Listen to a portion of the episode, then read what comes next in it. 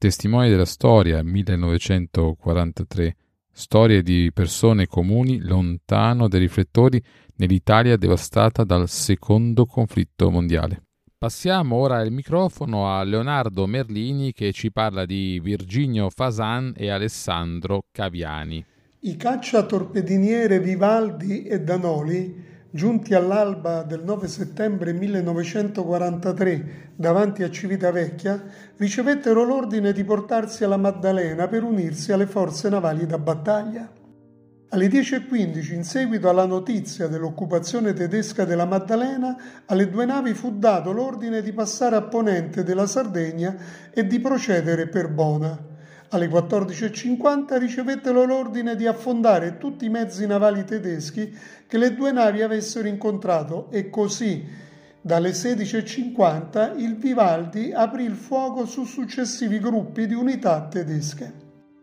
Alle 17 ricevette diversi colpi a bordo da parte delle batterie costiere tedesche della Corsica e da questo momento il fuoco terrestre si intensificò provocando sempre maggiori danni sia all'armamento sia alla propulsione, con conseguente grave riduzione della velocità. Nel frattempo, alle 17.50 il Danoli urtò una mina, si spezzò e affondò in meno di un minuto. Il Vivaldi, con incendi a bordo, continuò il suo strenuo combattimento, subendo anche attacchi aerei che provocarono ulteriori danni. Nonostante l'impegno e l'abnegazione dell'equipaggio, la sorte del cacciatorpediniere è ormai segnata e alle 5.40 del 10 settembre 1943 fu dato l'ordine di abbandonare la nave che alle 11.30 affondò.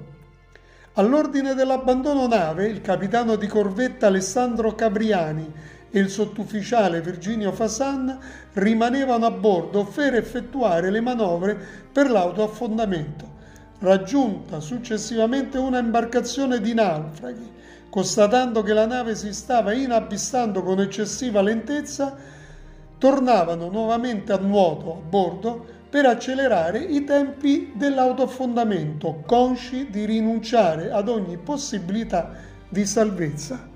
Un, ai naufraghi che seguivano l'inabissarsi del Vivaldi, Cavriani e Fasan riapparivano sul castello nell'imminenza dell'affondamento, dritti, nel saluto alla bandiera cui offrivano l'olocausto di una nobile esistenza.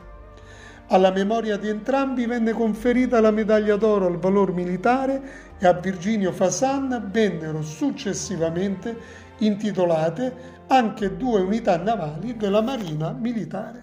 Testimoni della storia è una iniziativa che vede la partnership di giornidistoria.net e Storia dei Carabinieri il podcast, insieme ad alcuni volontari che hanno aderito al progetto. La Società Italiana di Storia Militare SISM e l'Associazione Nazionale Reduci dalla Prigionia, dall'Internamento e dalla Guerra di Liberazione ANRP hanno concesso il proprio patrocinio. Al prossimo episodio.